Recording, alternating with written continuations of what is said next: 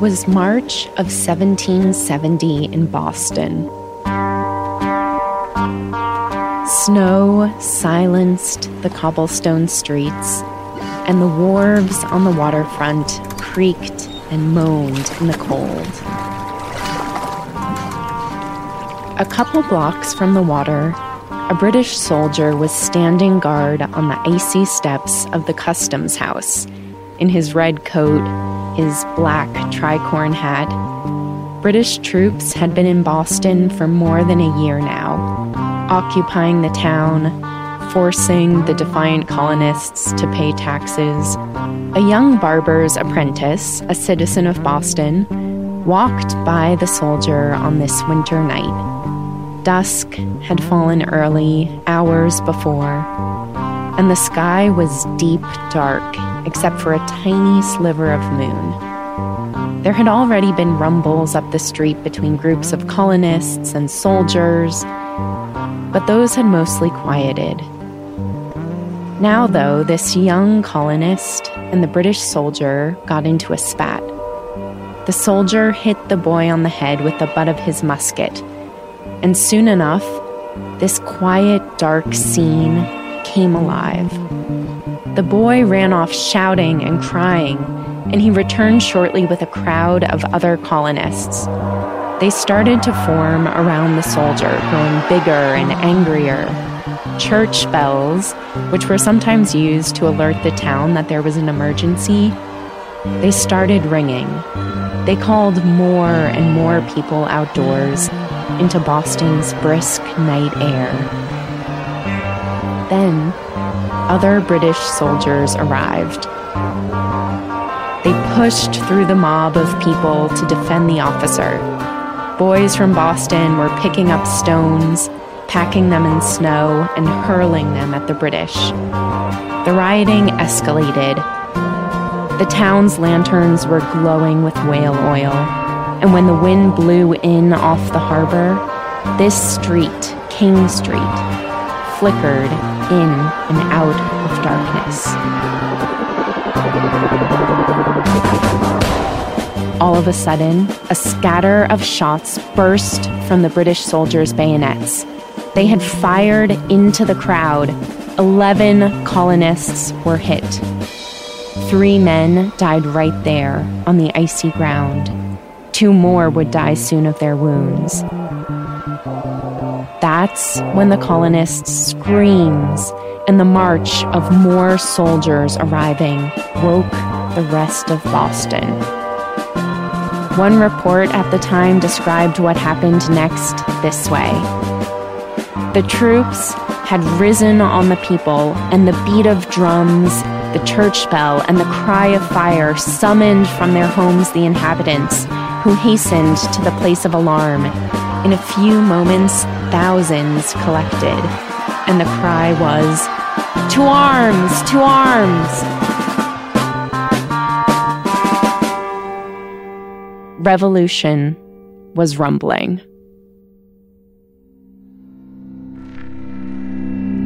I'm Lillian Cunningham with the Washington Post, and this is Constitutional.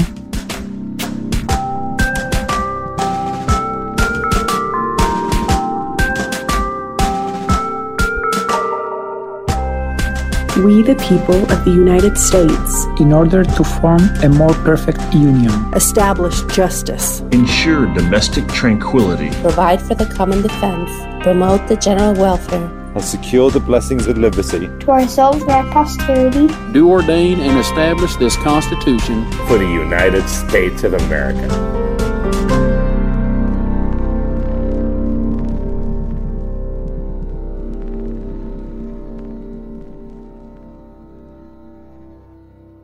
If we were to ask Americans today to name the most hotly debated amendment to the U.S. Constitution, many would say the Second Amendment, the right to bear arms. On the other end of the spectrum, the least debated would probably be the one that comes right after it, the Third Amendment. Now, what's the Third Amendment again, you might be thinking? Is the amendment about quartering troops?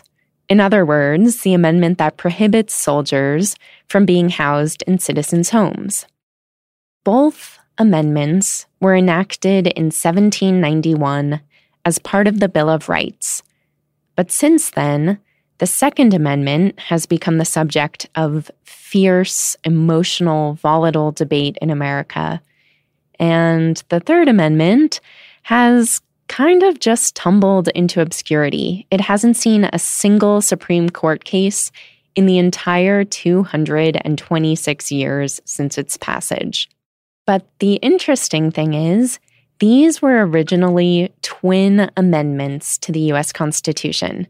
Together, they were supposed to help ensure domestic tranquility, help keep the peace. They were designed to go hand in hand. Both of these amendments, taken together, were supposed to aid democracy by preventing a military state. They were supposed to constrain the Army's ability to oppress citizens. The Second Amendment, allowing citizens to have weapons and to form a militia, that was supposed to reduce the need for full time soldiers. And the Third Amendment was supposed to keep any soldiers from taking over citizens' private property. But neither amendment is really in use today the way it was originally intended. So, to understand the original design of these two amendments to ensure domestic tranquility, we're going to go back to the colonial days of America with renowned U.S. history scholar Gordon Wood. If his name sounds familiar, it might be from the scene in the film Good Will Hunting when Matt Damon's character obliterates a Harvard student in a bar. My contention is that uh, prior to the Revolutionary War, the economic modalities, especially in the southern colonies, could most aptly be characterized as agrarian pre-capital. All right, of course that's your Hang on a contention. second. You're a first-year grad student. You just got finished reading some Marxian historian, Pete Garrison, probably. You're gonna be convinced of that till next month when you get to James Lemon. Then you're gonna be talking about how the economies of Virginia and Pennsylvania were entrepreneurial and capitalist way back in 1740. That's gonna last until next year. You're gonna be in here regurgitating Gordon Wood. Talking about, you know, the pre revolutionary utopia and the capital forming effects of military mobilization. My boy's wicked smart. It turns out this is going to be kind of a Boston themed episode. Harvard bars, Gordon Wood, the Boston Massacre, the Boston Tea Party. But to understand how the tensions between British soldiers and civilians in Boston left an enduring mark on the US Constitution, we actually first need to go all the way back to England in the 1600s. That's when and where this deep fear of the military really took root. Because before Americans were scared of the British military, the British were scared of the British military. In particular, they were scared of a thing called standing armies. The Second and Third Amendments grow out of the common English fear of standing armies, which goes back to at least the 17th century. It's a, a fear that the army is capable of tyrannizing a population. This is Gordon Wood, history professor at Brown University and Pulitzer Prize winning author of The Radicalism of the American Revolution. A standing army is a paid professional army, similar to what we have and what we've mostly had throughout our history. That's the kind of army they feared. It's an army of full time soldiers who train and are on duty even when there's not a war. The military we have today in the United States, that's a standing army. The British soldiers who were occupying Boston on that snowy night of the massacre in 1770, that was also a standing army. But the thing is, for a long time, that kind of army wasn't really common. Instead, countries like England had previously had militias. Militias were just groups of citizens who would fight for their country when needed, like if a war broke out, but the rest of the time they were just regular citizens. They had other professions, regular lives. So when England organized its first standing army, its first full time professional army, In the mid 1600s, there was a lot of skepticism. British citizens weren't used to this.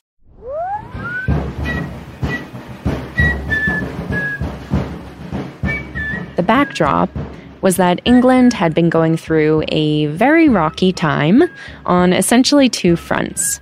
First of all, England was experiencing a lot of religious conflict. It had traditionally been a Catholic country, then the Church of England broke away, and after that, there were a bunch of fights over exactly how Protestant the country should be. Should it be Puritan? Should it go back to being close to Catholic? Now, the second source of conflict, which came to a head in the middle of the 1600s, was a power struggle between the Parliament and the royals. This resulted in a series of civil wars that tore through the country. And that's when England created its first professional military. It was called the New Model Army and it was formed by those people who supported Parliament. A lot of the men in the army were Puritans, and they didn't like the king, King Charles I. He had married a Catholic, he had imposed taxes on British citizens without the Parliament's consent, they felt he was a tyrant. So eventually, this professional army, standing army, launched basically a military coup and it executed King Charles. In his place, one of the military leaders, Oliver Cromwell, took power. Cromwell is always portrayed with one of those big white Puritan collars over his armor and with brown hair that kind of fluffs down to his shoulders. Anyway, some people saw Cromwell as a liberator of England, but a lot of others saw him as a military dictator. Beyond killing the king, this army of his started doing other things that made British citizens very uneasy. The army turned on the parliament, which had created it, and it started making demands of them. It staged massive mutinies. Eventually, people were like, uh, this is kind of terrifying too. The army was disbanded, and a king returned to the throne in England.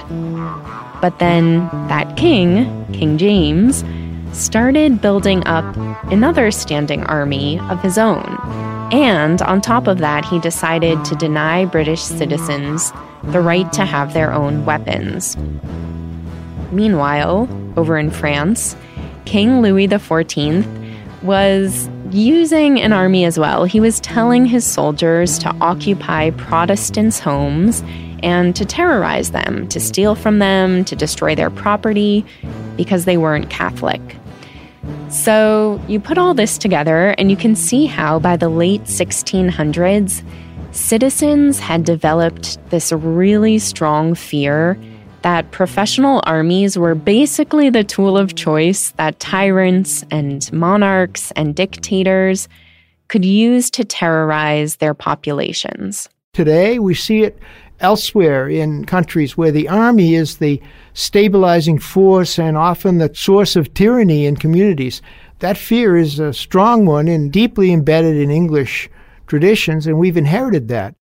That fear of soldiers doing the bidding of dictators came over to America. It was ingrained in the English colonists. Many of them had even decided to start new lives in America precisely because they were worried about this kind of oppression in England. These English colonists landed up and down the East Coast. They came over on ships south to what's now Virginia, on ships north to what's now Massachusetts.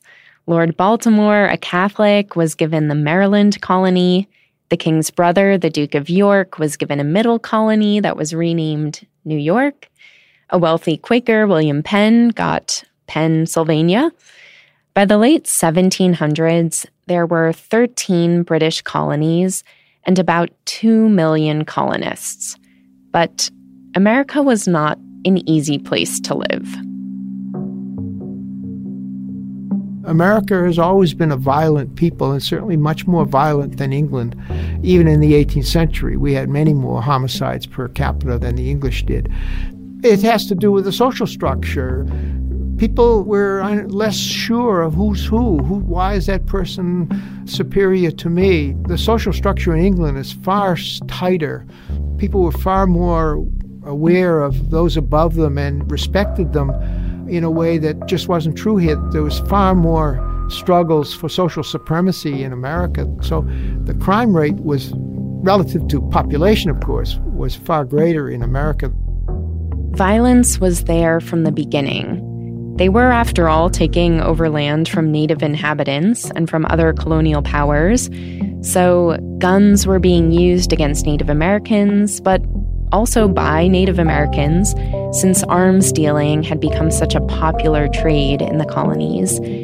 And on top of all of this, there was a feeling that persisted among colonists that they were unmoored, unconstrained in this big, wild land far from England, where brutality was a matter of survival. For quite some time, there weren't any British soldiers stationed in America. But then in the 1750s, war broke out with the neighboring French colonies. This was the French and Indian War. And that's when British troops first arrived.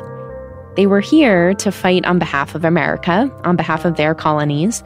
But when the war was over, they stayed. That's when the colonists and the British soldiers first started having problems. And those fears of military power were reawakened. In 1765, in the aftermath of the French and Indian War, the English pass a quartering act which compelled the colonists to house soldiers not in private homes but in barns and inns and so on. Some of the colonists opposed this uh, mainly on grounds of money, but that they were being compelled, particularly the colony of New York, to spend money housing soldiers without having consented to it themselves. And that became part of the anti British feeling that, of course, led to the revolution. This is also what would eventually lead to the Third Amendment, prohibiting soldiers from taking over private property. The colonists were not happy about this new quartering act that the British had imposed on them. But interestingly, housing soldiers in civilian spaces was fairly common practice in England at the time. They didn't want the armies living in barracks, in concentrated barracks, so they said, well, they should be scattered around the countryside in inns and barns and such. In England, this practice was actually done to keep soldiers dispersed and to make it so that they couldn't hatch rebellions as easily. But in America, they saw this very differently. After years of not having a military around, the colonists did not welcome this imposition. And that was only the beginning. Here's where we return to Boston which sat at the very center of the tensions. The crucial clash comes in Massachusetts. In 1768, the British, because Massachusetts was so disorderly, sent 4,000 troops to Boston. 4,000 troops in a town of 15,000. The troops were sent to enforce some unpopular new taxation laws by the British government. Soon enough, the cobblestone streets of Boston clicked with the heels of soldiers. A standing army had set up permanent position among Boston citizens. In theory, the army was there to help keep the peace, but the soldiers' presence tapped into that suspicion, that fear of takeover, and it pressed Boston into conflict with the soldiers. These were people of the same ethnicity. They were British soldiers living with a British population. But they were soldiers, and there was a lot of resentment and anger. There's all kinds of.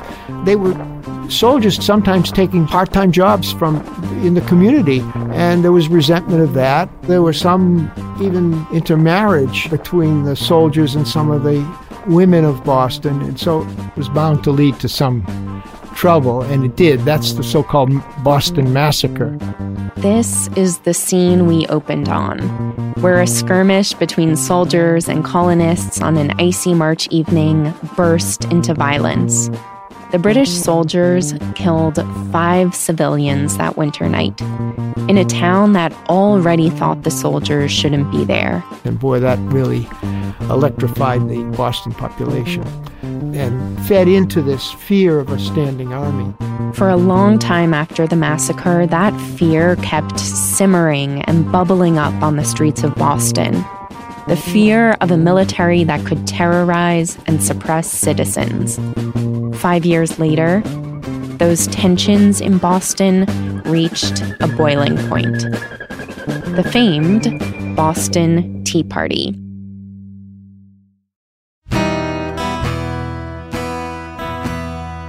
Now, the Boston Tea Party didn't directly involve the military, but it led to a final military crackdown that would burn Americans' trust of England and that would ensure the future U.S. Constitution had amendments protecting citizens against soldiers. What happened was that in 1773, the British Parliament gave the British East India Company a monopoly on selling tea to America. The colonists were already annoyed about the taxes that they had to pay on tea, and they saw this new monopoly as unfair. It was kind of the last straw. When the company's tea ships arrived in Boston, the colonists wanted the boats to turn around and sail back to England without dropping off their tea. But the governor of Massachusetts, Thomas Hutchinson, who strongly represented the interests of England, he allowed the boats to dock. So on a December evening, there were three ships the Dartmouth, the Beaver, and the Eleanor swaying out in Boston Harbor. In the winter darkness, a group of about a hundred colonists, spurred on by Samuel Adams, boarded these three ships. Within a few hours, they had dumped 340 chests overboard into the cold waters, ruining what today would be nearly $2 million worth of tea. In his diary the next day, John Adams, the soon to be founding father and the second cousin of the Tea Party instigator Sam Adams, he wrote, quote, this destruction of the tea is so bold, so daring, so firm, intrepid, and inflexible, and it must have so important consequences and so lasting. The consequences were important and lasting. It was this act of defiance and revolt that led the British Parliament to enact stricter laws against the colonists that led to all out revolution. One of the coercive acts that they enacted against Massachusetts following the uh, Tea Party was a new quartering act, which was very severe, much more serious than the one of 1765. And this gave the governor of Massachusetts the right to compel citizens to house soldiers if they would not pay for housing them in inns or barns or other places like that. They were compelled to house them in their homes. That, of course, was exactly what led to Jefferson's statements in the Declaration of Independence against housing soldiers in peacetime. By the time the colonies were declaring their independence from England and planning to start their own new government, two things were crystal clear to them about the military. One, they did not trust armies. And two, they particularly did not like any laws about soldiers being able to take over citizens' homes. In the Declaration of Independence itself, the colonists railed against the king that he had, quote, sent hither swarms of officers to harass our people and eat out their substance. He has kept among us in times of peace standing armies without the consent of our legislatures. And they criticized the king for, quote, quartering large bodies of armed troops among us. And so, you can start to understand why the Second and Third Amendments to the U.S. Constitution would ultimately seem so fundamental and clear to the framers. They designed these two amendments to be safeguards in their future American democracy against a military state. As America fought for independence, the colonies, turned states, began crafting their state constitutions, and many tried to write language into those documents that would prevent the type of military rule that they had felt under the British government. In Massachusetts, part of the state constitution read, quote, The people have a right to keep and to bear arms for the common defense. And as in time of peace, armies are dangerous to liberty, they ought not to be maintained without the consent of the legislature. And the military power shall always be held in an exact subordination to the civil authority and be governed by it. Virginia's state constitution had similar language. It said, quote, that a well-regulated militia composed of the body of the people trained to arms is the proper, natural, and safe defense of a free state. That standing armies in time of peace should be avoided as dangerous to liberty, and that in all cases the military should be under strict subordination to and governed by the civil power. All right, so even before the US Constitution was written, and before the Second and Third Amendments were added to it, these ideas were already appearing in the state documents. And part of what they were expressing was a desire to go back to relying on militias and on citizens' rights to bear arms as an alternative to having a standing army, which they now entirely distrusted. I suppose the closest we have today to a militia would be the National Guard, but it isn't quite what they had. Every man between 16 and I think 50 was obligated in most communities to belong to the militia. And if something serious happened, the militia was called out, and men were supposed to come and organize themselves and oppose some enemy. Militia is uh, voluntary, ordinary citizens who um, come when there's a threat, pull out their guns and congregate in the center of the town and prepare to fight. It's a kind of amateur army. So, militias, rather than standing armies, were the favored method of defense among Americans. At least most Americans. There were a few notable exceptions. Now, during the Revolution, Washington. George Washington that is? He felt that militia were unreliable. Whenever they confronted real, regular British soldiers, redcoats, they often ran and, and dispersed. They didn't stand up to the enemy, and he had a strong objection to the militia, and he wanted regular soldiers. He and Hamilton were strongly in favor of what we would call a standing army, a professional military force. Both of them, and especially Hamilton, wanted to build up the United States as a fiscal military state capable of taking on the European powers on their own terms. And that meant a large army, a large navy. But that concept of large, permanent military power was so out of favor at the time of the drafting of the US Constitution in 1787 and at the time of the first session of Congress in 1789 that standing armies couldn't even be discussed as an option. Just about everyone along the political spectrum in America opposed standing armies. Thomas Jefferson, a Democratic Republican who was for small government, he opposed them. But even John Adams, a Federalist who was interested in a very strong national government, he opposed them as well. The idea that citizens should be empowered against and protected from the possibility of a military state was so self evident, given the recent history with Britain, that those Second and Third Amendments slid easily into the Bill of Rights in 1791. Madison adds these uh, amendments, and he was very shrewd because there were anti federalists, that is, opponents of the Constitution, who wanted real amendments. That is to say, they wanted the curbing of the taxing power, they wanted curbing of the powers of the court, they wanted curbing of powers of the president. And Madison decided to simply list common law liberties that nobody objected to. There was no controversy over these amendments being added to the Constitution. Many of these amendments had been listed by the states in their state constitutions written in 1776. So there's nothing controversial at the time about particularly these two amendments. They're ratified and cemented into the Constitution without any real opposition.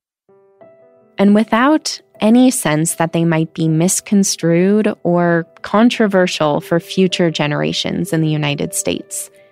The Third Amendment read, quote, no soldier shall, in time of peace, be quartered in any house without the consent of the owner, nor in time of war, but in a manner to be prescribed by law. That, of course, is a direct response to those quartering acts that the British Parliament forced onto the colonies in the lead up to the Revolution. And the Second Amendment read, quote, a well regulated militia being necessary to the security of a free state, the right of the people to keep and bear arms shall not be infringed. Although it's a very poorly worded amendment, the people who wrote the amendment did not draw the distinction that we do between individually owning a gun or belonging to the militia. Back then, they would not have understood the distinction that many were trying to draw in the 21st century. Having weapons and being able to use those weapons in the form of militias to defend the country were to them part and parcel of the same right. They would not have understood our debate, but they didn't have machine guns and, and so on. and so they had a very different world. They couldn't anticipate the kind of issues that we're facing.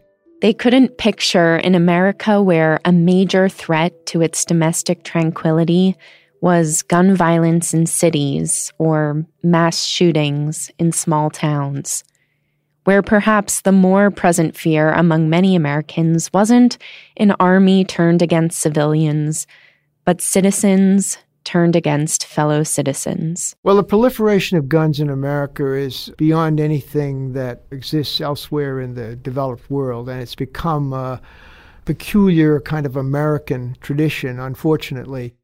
But the thing is, not only could the framers not foresee the type of debates that would emerge over gun ownership today, most of them would never have imagined that militias would be obsolete either. Except for the few men like Alexander Hamilton who were in favor of professional armies all along. Hamilton thought it might take four or five decades before the United States would build up a force capable of taking on the Europeans. And that, that turned out to be true. By the time we get to the Civil War, the United States mounted an army and a navy, or particularly an army that was capable of taking on any European power if it had to. And the size of that army has only grown over time. By now, in the 21st century, the U.S. military has close to one and a half million active personnel. These people are employed full time by the Department of Defense in peace as well as war. And the weapons arsenal the military has, including tanks, fighter jets, nuclear weapons, so far outstrips anything that individuals could possess. In other words, the Second and Third Amendments did not, in the end, prevent the formation of an ultra powerful standing army an army so powerful that it could tyrannize a population even without stepping on our Second and Third Amendment rights. Back then, the crown often could not mount anything more than a bunch of soldiers with the same kind of rifle or gun or musket that the individuals had. You could put up cannons and so on, but the nature of the firepower is not what it is today. There's no way private citizens can mount anything that would be comparable to what the U.S. government can mount. So instead of relying on the Second and Third Amendments to secure us from military takeover, we mostly rely on other pillars of the Constitution for that. We rely on democratic elections and free speech and so forth to create the kind of society where a military wouldn't terrorize its own citizens by turning bombs or nuclear weapons on them, even though it could. So, where does that leave something like the Second Amendment today? The right to bear arms in the United States has evolved into a different right. If it serves some type of defense, it's the defense against other individuals, other civilians, more so than an effective defense against military tyranny. For a couple hundred years, until the late 20th century, the Second Amendment was discussed almost as infrequently as the Third Amendment. People had guns in the same way people had homes that weren't occupied by soldiers, but both amendments seemed more like historical relics, reminders of our revolutionary story, rather than core features of present day America. As gun violence has risen, though, it's asked new questions of us as a society. And one of those questions is what does it mean to keep the spirit of these amendments alive? And maybe not just alive, but also relevant and valuable. It seems to me it doesn't stop us from trying to regulate the ownership of guns in various ways.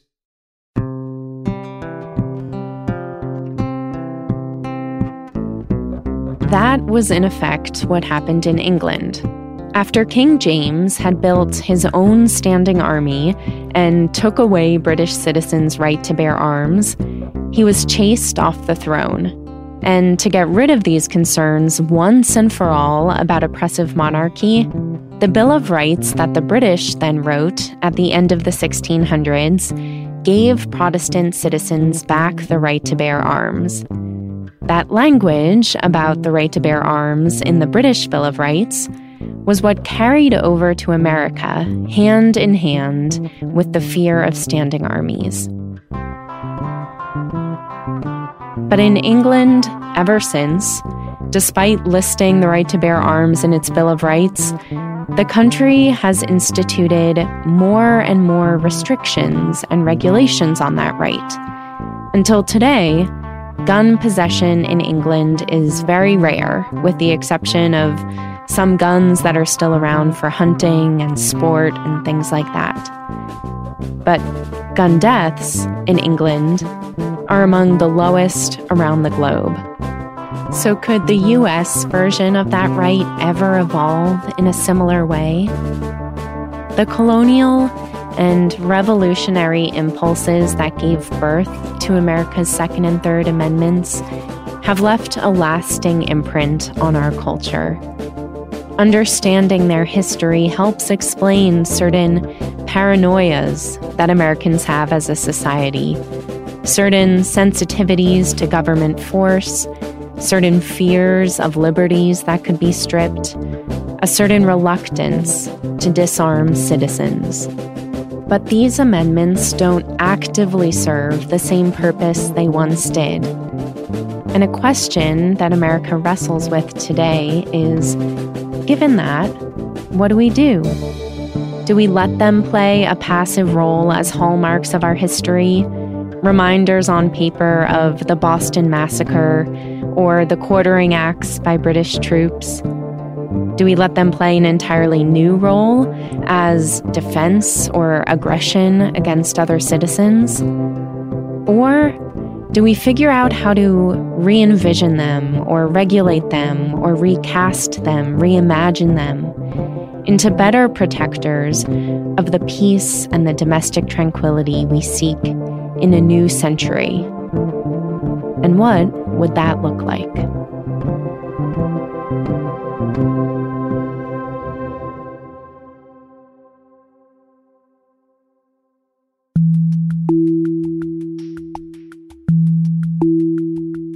Many thanks to this week's guest, Gordon Wood. a professor at Brown University. Those of you who listen to the presidential podcast might also be interested to know that he has a new book out called Friends Divided John Adams and Thomas Jefferson. Our theme music and additional compositions are by Ryan and Hays Holladay. The original artwork for our podcast is by Michelle Thompson. And as always, a very big thank you to my producer here at The Post, Ted Muldoon, a jack of all trades who particularly made a beautiful intro for this podcast. As you know by now, constitutional listeners get $100 off on a one year all access digital subscription to the Washington Post. If you haven't already, visit wapo.st slash podcast offer to redeem it. That's wapo.st slash podcast offer. Also, if you haven't, please rate and review us on whatever podcast platform you listen to this and reach out to me directly with thoughts, feedback, compliments, I don't know, um, on Twitter at Lily underscore Cunningham. Thank you so much for listening, and we will be back soon with another episode of Constitutional.